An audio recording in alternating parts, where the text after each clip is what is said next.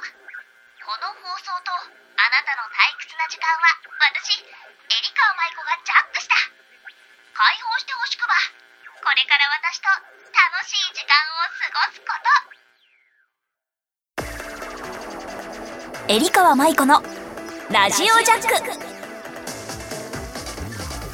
皆さんこんちくはエリカ舞子です。この番組は皆さんの退屈な時間をジャックして私と一緒に楽しい時間を作っていこうという番組になっております。というわけで改めまして皆さん新年明けましておめでとうございます。わー。もう2023年を迎えたということで、実は撮ってるのはまだね、2022年なんですけれども、まあ年をまたいで、年末年始結構バタバタしている私なんですけれども、まあ元気にね、またスタートして、いろいろなことに挑戦できたらなという年になっております。みんなどんな風に過ごしてるのかな？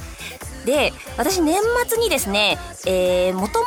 と自分が所属していたドラマティックカンパニーっていう、まあ、劇団はね、えっ、ー、と、公演がとうとう最終公演ということで、その劇団の幕が閉じるということになったんだよね。ずっと自分が養成所に通いつつ、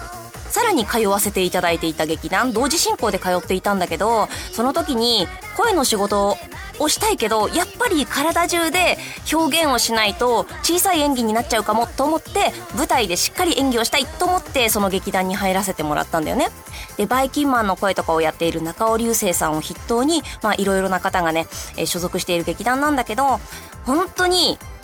1年しか私そこにいなかったの。だったんだけど、本当にたくさんの経験とか、まあ、気持ち的にね、いろんな成長をさせてもらった劇団で、その最終公演を見に行かせていただいて、まあ、本当に笑ったり泣いたり、すごい素敵なところだった、あの、素敵な舞台だったんだけど、自分が10年前に一緒にそこに入った同期も、その舞台に立ってたんだよね。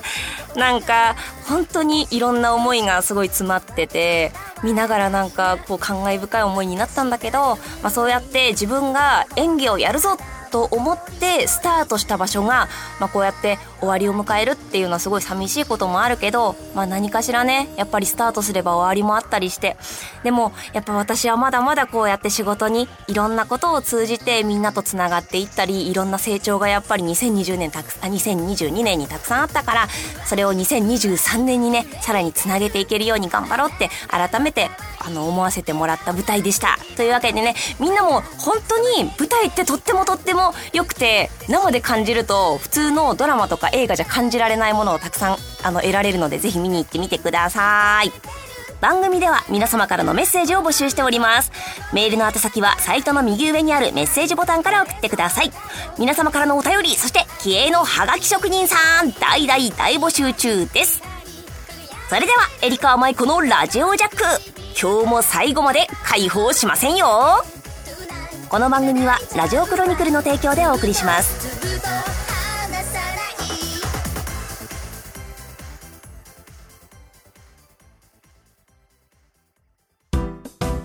メールジャックこのコーナーは皆さんからいただいたお便りを紹介していくコーナーです。今回ももう膨大な数のお便りをいただきましたので、どんどん読んでいきましょう。まずは、ラジオネーム、よっちゃんよっちゃんは、お便り、昨年解禁賞だったんですよね。そうだよね。というわけでよっちゃん本当にもうね何十回も迎えてる。え、むしろ今までずっと解禁賞じゃないですか？だから前回がボリューム30だったんですけど、今回が 31? ずーっとずーっと送ってくれてるよっちゃん、本当にもうはがき職人の鏡です。ありがとう。ラジオネームよっちゃんからです。部長、新年明け、ちくおです。これは一生治んないね。えー、昨年も大変、おつちくおでした。今年もよろちくおですですというわけでいただきました。ありがとうございます。よっちゃんも、そして皆さんも本当にね、昨年も大変お世話になりました。今年も多分お世話かけっぱなしなエリカワだと思いますが、それでもね、本当にポンコツで頼りないところもいっぱいあるんだよ、私は。でもみんなに支えられて一日一日生きておりますので、それでもね、頑張って前を向いて進んでいきますので、よろしくお願いします。よっちゃんありがとう。続いては、ラジオネーム赤い髪のエイリアンさんからです。エリカワさん、こんちくわ、こんちくわ。2022年もいろいろお世話になりありがとうございました。こちらこそ。エリカーさんにとってはどのような一年だったでしょうか？というわけでいただきました。まあ、ちょっとね、振り返りもしていこうかなと思っております。2022年は、本当に、私、多分、こんなに一年の中で、いろんなところ、まあ、いろんな地域に行かせていただいたのは、初めての年だったと思います。人生の中でも。まあ、もともと旅行とかも行くわけじゃないから、そんなに。だからすごくいろんな地方にね、こう、自分から行くってこともなかったけど、お仕事で、あの、島根県観光キャラクター、キャラクターの島猫と一緒にいろんなところにお仕事に行かせていただいたことはあったけど、それでもこんなに毎月週末ごとに、今日はなんか北陸に行く、今日は関西に行くみたいなことはなかったので、これがすごく初めてでした。で、本当にやっぱその地域でしか会えない人にもたくさん出会ったし、あとその地域にしかないようなお店とか、まあ雀荘はもちろんなんだけど、あとは人だったりとかっていう出会いっていうのが絶対そこに行かないとわからないじゃない？だからそういうのがたくさんあって、すごくね、あの新鮮でめちゃめちゃ嬉しかった年でもありました。こんなに、私移動距離さ、マイルとか貯めてたらすごいと思うんだよね。そうそうそうそう。だったからすごいね、総移動距離とか測っとけばよかったなってすごい思って おります。あ、麻雀は、えー、タイトル戦、結構一次予選を、えー、通過するのがすごく多かった年で、二次予選に進んだり、ちょっとでもね、一歩先に進めた年ではあったものの、なかなかベスト16とか決勝に進んで、みんなに映像対局を見てもらえるっていうのがちょっとね、少ない年だったかなと思うので、そういう部分では、まあ、まだまだね、えー、ジャン力的には足りないところもたくさんあるから、えー、対局では残っていきたいなと思いつつ、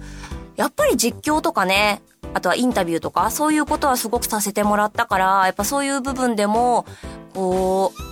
一番最初にやらせてもらった年よりも、いっぱい反省とか発見があった年ではあったよね。やっぱ1年目、2年目、3年目ってどんどん、こう、同じことをしたとしても、自分の中でもっともっと見えてくるものとかが増えてきたから、まあ何事もそうだと思うんだよね、みんなも。あ、最初は緊張だけど終わっちゃった年が、2年目になったら、あ、あ、あれもできた、これもできた、これもやりたい。3年目にはそれをやってみたけど、そしたらもっと、こう、クオリティこういう風にできたかなっていうのが、どんどん増えていく年だと思うんだよね。だからもうちょっとそういうことを少しずつでも自分の中で落ち着いて整理して、で、こう、みんなにうまく伝えていけるように、あ、それは演技の面でも、まあ、麻雀の面でも、あと実況とかそういう面でも、こう、やっぱ全部が通して同じ表現だから、みんなにもっともっとね、こう熱く伝えられるような表現方法をね、探していけたらなと思ったなっていう年でした。さあ続きましては、ラジオネーム、あつしさん部長、おつちくわ、おつちくわ、今年もよろしくお願いします。あ、今年から司法試験に向けて修行を始めました。3、4年で受かればいいなと思ってみたりします。というわけでありがとうございます。司法試験。自分には全く縁がなさすぎて、凄すぎる言葉なんだけれども、いつもね、あつしさんはさ、この、スーツで来たりとか、あとそういう勉強の後、お仕事の後に雀荘に来てくれるんだけど、分厚くて、もう私では全く理解のできないような言葉がずらーっと書かれたような熱い本を持ちながらね、来てくれたりもするの。あ、これを勉強してるんだと思ったらね、もうね、あつしさんはいつもさ、麻雀に四苦八苦してるけどさ、もう、こんなすごい勉強しながら麻雀もやってんの？すごいって私はむしろなってます。そうそうそうそう。まあ、というわけで、目標だよね。あつしさんにとってはこの司法試験に向けて、まあ3、4年、ゆっくりなペースだけど頑張って、えー、受かるのが目標っていうことになってるので、頑張ってねってことなんだけど、私もね、目標か。まあ、なんかさっきちょっと言っちゃったけど、やっぱり、麻雀プロとしては、対局も見てもらいたいというところがあるので、タイトル戦で決勝とかに残って映像対局で見てもらいたい。で、今は、夕刊富士だね。そう、女流プロのリーグ戦である勇敢富士杯で、うちのチームもダントツトップで駆け抜けておりますので、まあ、チームはね、このままいけるでしょうと。そしたらその後は、まあ、チーム戦の中での、まあ、優勝争いと、あとは個人の、あのープライドをかけた戦いじゃないけど、今度はね、そのポイントを個人戦にして、個人で、えー、女流、女王をまあ決めるっていう、勇敢富士の女王を決めるっていう戦いがあるから、まず直近ではそこを目標にしてね、頑張っていこうかなと思います。エリカは女王になれるかな？まあね、すごい人数で戦ってるけど、やっぱり何事も一つ一つの目標だね。目の前にあることをこなしてると、だいたい一年が終わっていってしまうのよ。何事も。こうやってさ、毎年年の初めにこういう目標を立てますっていうのをなんとなくは決めるんだけど、やっぱり新しいこととかってポンポン増えてくじゃない？自分の中でやらなきゃいけないことって。で、そうすると、まずはその目の前にあることを、まず一つクリアすることっていうのがすごい大事になってくると思うから、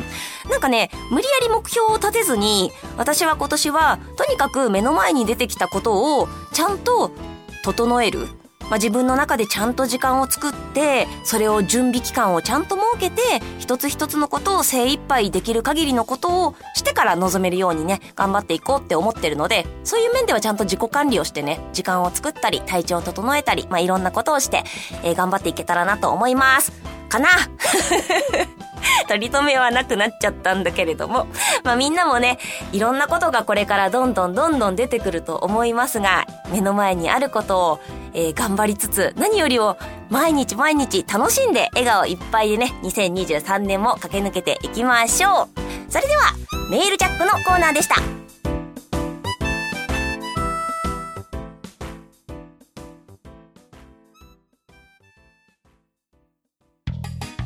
ハート。このコーナーは皆さんのハートをジャックした〇〇を私に教えてもらうコーナーなんですが、うわ。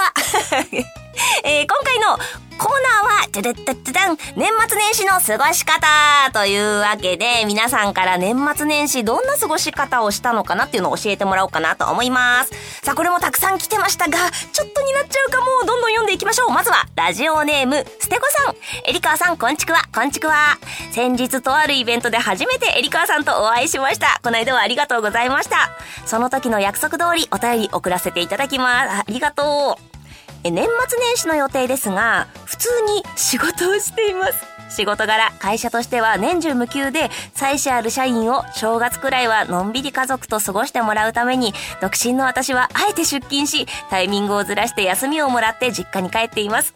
えー、帰省ラッシュに巻き込まれず快適な反面、お正月気分を味わうこともなく、少し遅れたお年玉を振る舞うことに、何度目かの年男になる私には、お年玉をくれる人なんていないのが悲しい現実です。というわけでいただきました。ステコさん、ありがとうそう、あのね、お便りしますって言ってくれたんだよね。ありがとうございます。でも優しいね。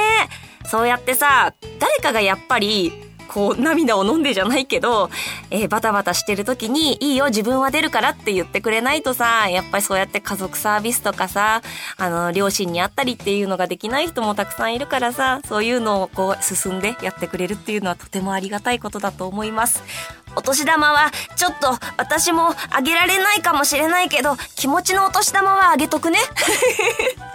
優しい捨て子さん。はい、今年も頑張ってね。続きましては、ラジオネーム、稲葉壮さん、稲葉ちゃん、初めてお便りします。ありがとう。年末年始の過ごし方ですが、私は31日と1月5日だけ休みで、三が日は、仕事です。仕事の人多いね。その代わり、8から14日までは休暇を取って、クレア、大阪、沼津へと行こうと計画しています。エリカーさんも毎日お忙しいと思いますが、体調に気をつけてくださいね。大好きです。エリー、稲、ありがとうというわけで、いつもありがとうチャンスにね、えー、あったり、こう来てくれる稲葉ちゃんなんだけど、初めてのお便り嬉しい。でもお仕事なんだね。まあみんな大体そんなもんか。忙しい時はね。でも本当にさ、忙しいクリスマスとか年末年始に、やっぱりさ、どっか行こうっていうと、いつもより値段も高いし、混んでるから、全然あえてさ、外すはありだよね。そうそうそう。で、そう、落ち着いた時に、こうやってさ、ちょっと遠く行こうかな、みたいな方が、全然なんか効率がいい気もするんだよね。うん。え、クレア、大阪、沼津、いろんなところ行くじゃん。まあ、お土産も楽しみにしているね。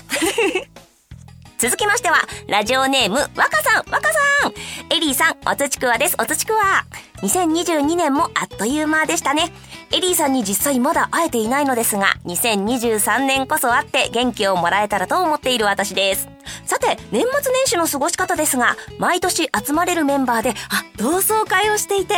コロナの影響でここ3、4年できていないので、久々にしようかと計画中です。ちなみに、小学校の時のメンバーです。というわけでいただきました。ありがとう、若さん。ああ、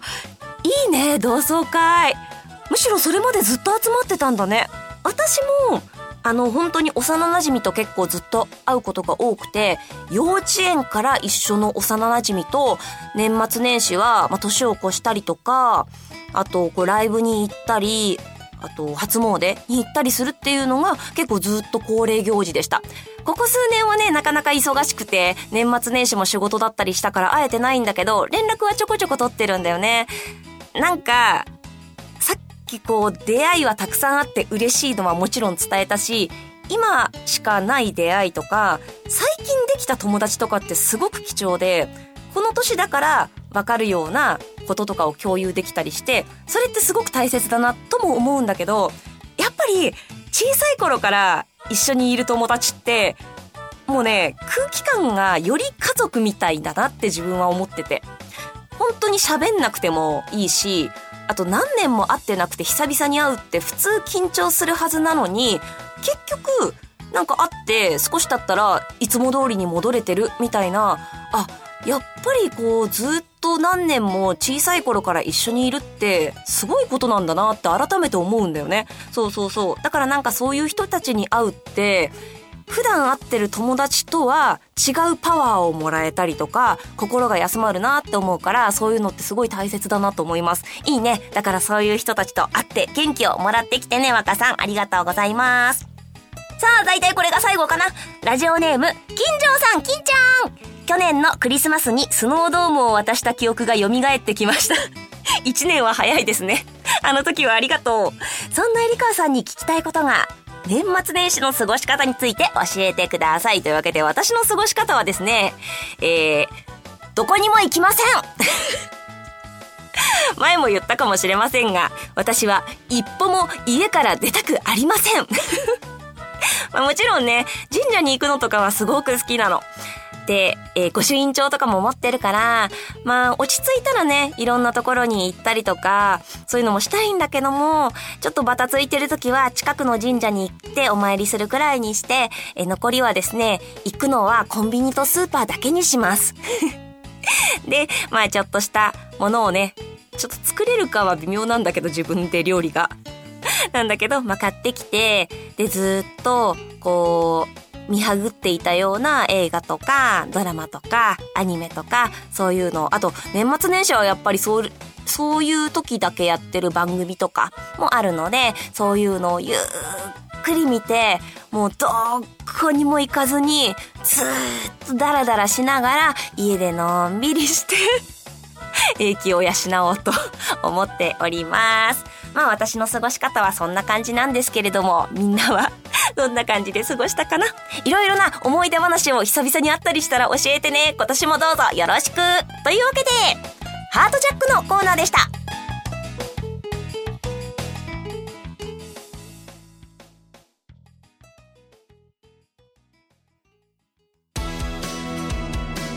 エリカーマイコのラジオジャック。そろそろエンディングのお時間です。というわけで、まあ2022年ね、あのー、いろいろありつつ1年過ごしてきたんだけど、新鮮だったのは、あのー、誰かと一緒に遠征をするっていう機会が多かったから、あのー、お泊まりをしたりとか、あとは、その誰かの家に遊びに行くっていうのを結構久々にしたなっていうことでした。友達どんだけいないんだよって感じなんだけど あのね、本当にね、私、ほんと仕事好きだから結構ぎゅうぎゅうに予定を詰めちゃうんだよね。そうそう。だそうすると結構遠征してもそのまま日帰りで帰ってきちゃうことの方が大阪とか行ったとしてもね多かったし、そう、誰かん家に遊びに行ったり、そう、あの、仕事の後にちょっとご飯行くとか、飲み屋に行くはあっても、わざわざ、こう、友達ん家にみんなで鍋パするぞとかタコパするぞっていうのを、結構久々にやったんだよね。昨年は。そう。で、伊達ちゃん家に行って、もう月一で、鍋パ会しようみたいな感じで決めて、今年も継続して、今月もやるんだけれども、1月も。そう。だから、で、あとはこう、泊まりに行った時に、そのまま、松田彩香プロと一緒にね、そう仲がいいんだけど、あの、このまま泊まって、次の日もちょっと美味しいもの食べて帰ろうよとか、そうやって次の日まで休みにするって結構久々で、まあ、もちろん昔からの友達は落ち着くけど、こうやってやっぱ最近できた友達とも、あとは仕事がね、こう一緒だったりするとさ、そういう部分で、こういうことあったよねとか、こうした方がいいんじゃんってやっぱ、あの、みっちゃんもそうなんだけど、アドバイスしたりとか、あとそういう話をああだこうだ言いながら、こう一緒に過ごせるっていうのはすごいいいなって思いました。うん。だからね、ちょっとずつ、友達の数が増えるっていうよりは、友達と過ごす時間が増えて、あの、みんなとの仲がさらにね、縮まってきてるんじゃないかなっていう部分では、すごい、あの、ビジネスフレンドじゃないところに リアルフレンドに、あの、なってきております。着実にそうなんだよね。だからなんかそういう空気感もまたいいなって思いました。みんなもね、えー、いろんな人と出会うと思うけど、そういう一つ一つを大切にしながらね、楽しい思い出を増やしていきましょうね。さあ、私、エリカワマイコは、アプリ版、そしてアーケード版の麻雀ファイトクラブに参戦しております。麻雀ファイトクラブ SP、そして麻雀ファイトクラブエクストリームです。これはね、もう全国、どこでも、誰でも プロ雀士と、そして私と、えー、麻雀を打つことができちゃいます。皆さんぜひぜひ参戦してみてください。そして引き続き応援していただいております、勇敢富士杯。本当にチームは絶絶絶好調というわけでポイント稼いでおります。このままチーム優勝、そして個人でもね、優勝を目指して頑張っていきたいと思いますので、それも応援の方よろしくお願いします。